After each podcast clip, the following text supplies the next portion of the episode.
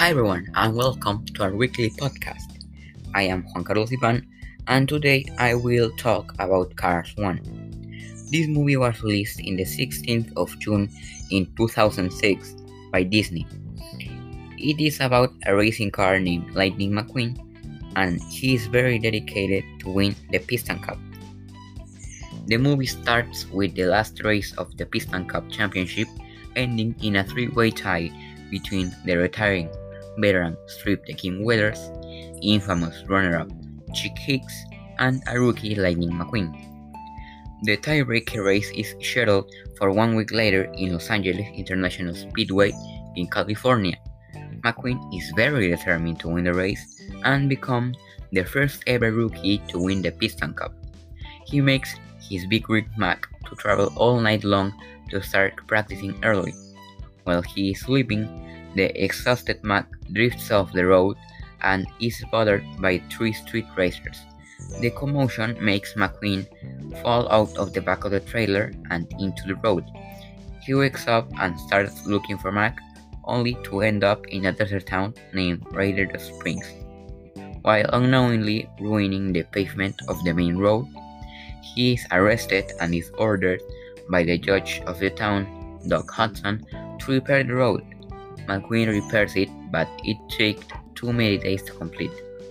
Meanwhile, he was repairing the road. He becomes friends with some of the cars of the town and finds out that Doc is the fabulous Hudson Hornet, a three-time Piston Cup champion whose racing career ended with a tragic accident in 1954. McQueen finally ends up in the road and stays one more day in Radiator Springs with his friends before Mack and the media town, led by Tip to McQueen's location.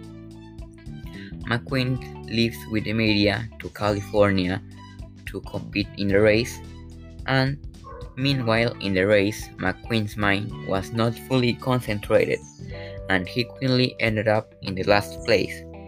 He was surprised to discover that Doc Hudson had taken over his crew chief along with several other friends from Radiator Springs to help him in the race.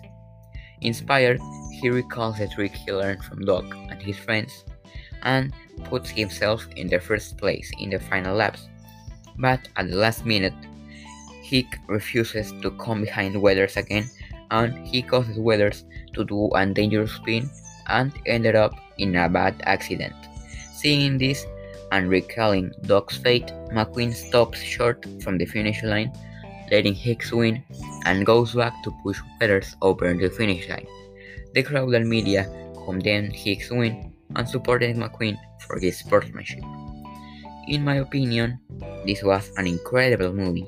It was very fun to watch, the quality was very good, and it leaves us with a very important moral message.